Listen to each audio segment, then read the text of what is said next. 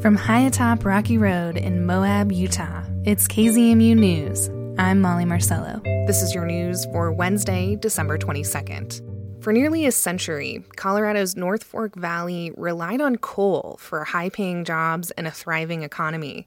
But as the mines close their doors, they leave behind a troubling legacy leaking methane. Methane is a greenhouse gas that is about 80 times more potent than carbon dioxide, and global leaders are taking it seriously.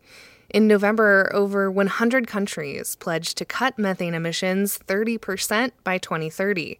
One entrepreneur in the North Fork Valley is a step ahead, using his business to address methane emissions while also tackling other environmental problems. For Rocky Mountain Community Radio's series on fossil fuel transition, Stephanie Maltarich reports. Eric Edwards maneuvers his machine through sandy sediment in the mudflats on Paonia Reservoir. He was hired by Delta Brick and Climate Company to collect 40 cubic yards, about four dump truck loads of sediment from the reservoir.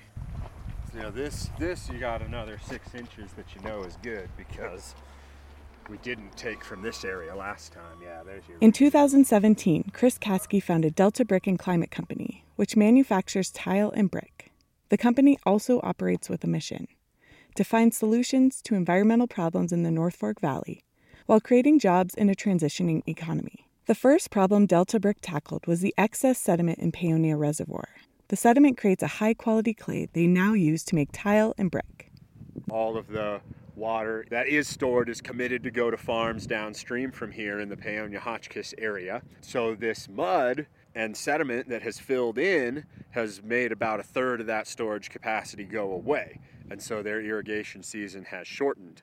Then, Caskey brainstormed solutions to manage the methane that leaks from abandoned coal mines in the area.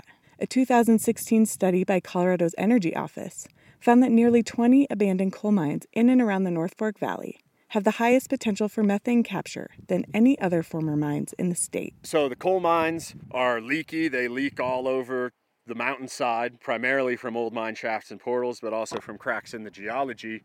We would like to start using the sediment in the reservoir to seal off these leaks. After a couple of years of research and conversations with stakeholder groups, Caskey, who is also a chemist, has found a way to address both problems with one solution.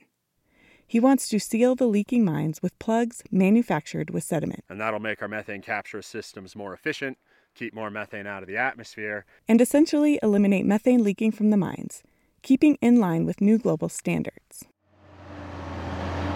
A few days after it was collected, a dump truck full of sediment arrives at Delta Bricks factory, located in a large, airy warehouse near downtown Montrose. Two employees manage the factory's day to day operations from mixing clay, firing kilns, and glazing tile. Evan Barrett is the production manager, and he appreciates working for a company with a business model focused on solutions. It's a creative idea just in the way it is, um, really trying to make the maximum amount of impact from all different angles, you know, not just the watershed issues and water storage, but also the methane, but also creating jobs in coal communities. Delta Brick has seen a steady growth in brick and tile sales over the past year, but Caskey says grants from various state agencies have been essential to keeping the business running. He commends Colorado's leadership in supporting communities in transition. Colorado has been great, and it's the first in the nation to have actual resources and, and humans thinking about how to make this transition good for other people and good for communities. Wade Buchanan, the director of the Office of Just Transition, created in the state in 2019, says he is inspired by creative solutions like Delta Brick because it's important for individuals and communities to decide what they want to do moving forward. If we came into a situation and said, okay, you guys are mine workers who are being displaced, here are three kinds of jobs you can have, and we're going to work with you on those three kinds of jobs, it would have limit, limited their future, it would have limited the community's future. Caskey agrees it's not about telling people what to do. It's about an appropriate response. You know, the correct relationship to this reservoir is to try to get the mud out that comes in. And the correct relationship with these abandoned coal mines is not to totally abandon them, but to uh, capture that methane and keep it out of the atmosphere. And the correct relationship to the coal communities is not to leave the people behind, but to bring them along in a just transition. Caskey says Delta Brick's next step is to move the factory to an abandoned coal mine in Somerset, where they will use captured methane to power brick and tile operations. Reporting for KVNF and Rocky Mountain Community Radio, I'm Stephanie Maltarich. This story is part of a new Rocky Mountain Community Radio reporting collaboration on the transition away from fossil fuels. More and more people headed into the backcountry this year, and many rescue groups have seen an increase in calls. That puts pressure on volunteers who help respond to emergencies. The Mountain West News Bureau's Madelyn Beck reports. About 30 volunteers gathered on a recent weekend at a snowy turnoff on Highway 21 in western Idaho. We have four overdue subjects.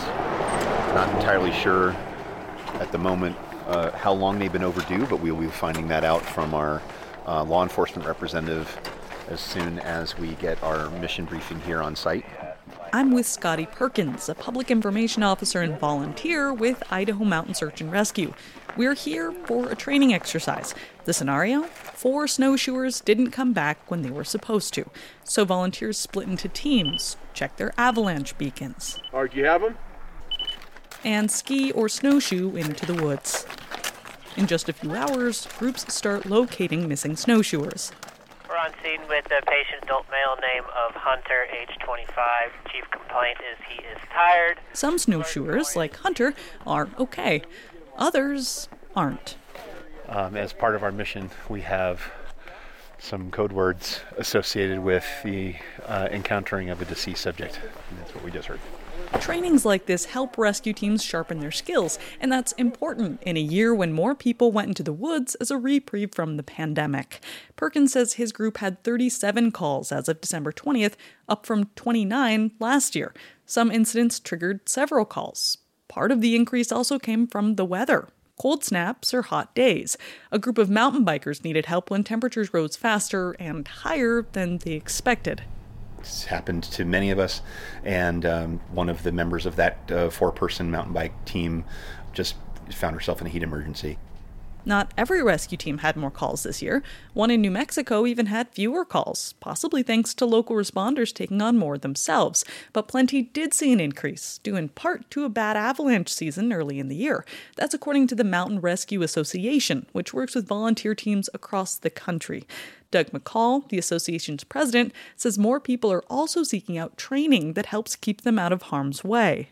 We saw a huge rise in uh, the number of people registering in our education base camp, either because they were looking for online training or you know they were looking to get trained before they went into the backcountry. Teton County Search and Rescue in Wyoming had more than 100 calls in 2021 compared to 80 the year before. But the number of recreators actually grew faster than the calls, says volunteer Cody Lockhart. There's a lot more people using the backcountry, and it's not proportionally translating into more rescues. Lockhart says there are several possible reasons. Novices don't take as many risks, cell service is better than ever, and so many people are out there. If someone hurts their knee, they're going to find someone else to help help them get out, or they're not going to get lost or be as likely to get lost because there's just people all over. Lockhart says mental health was a major issue this year, though. Depression, anxiety, and addiction skyrocketed during the pandemic and made their way into the backcountry that was defining for us this summer as being part of these these big rescues or searches for you know, people that were despondent or struggling. Lockhart says the team went on a handful of high profile search operations in 2021, but that's far more than normal. It included helping find Gabby Petito and working to find the remains of men like Jared Hembry and Bob Lowry. What we've trained or practiced doing is looking for people, you know, that wanted to be found. All three of these were essentially bodies in the woods that were not looking to be found. Lockhart says it's rewarding to bring back remains to someone's family, but it's challenging for the volunteers too. So they're trying to serve the team's mental health needs by checking in regularly and providing access to counselors. Still, he acknowledges there's no easy fix when the team is volunteering for backcountry rescues. You know, they see some of the worst parts of humanity here, and I, it's just part of the job, I guess. But it's uh, been new. It's been new for us this year, or at least at this level. If you or anyone you know is struggling, the National Suicide Prevention Hotline is 1 800 273 8255. For the Mountain West News Bureau, I'm Madelyn Beck. And that's the KZMU News for Wednesday, December 22nd. Get your community powered journalism Monday through Friday at noon and 7. You can also find KZMU News anytime online at kzmu.org or wherever you listen to podcasts.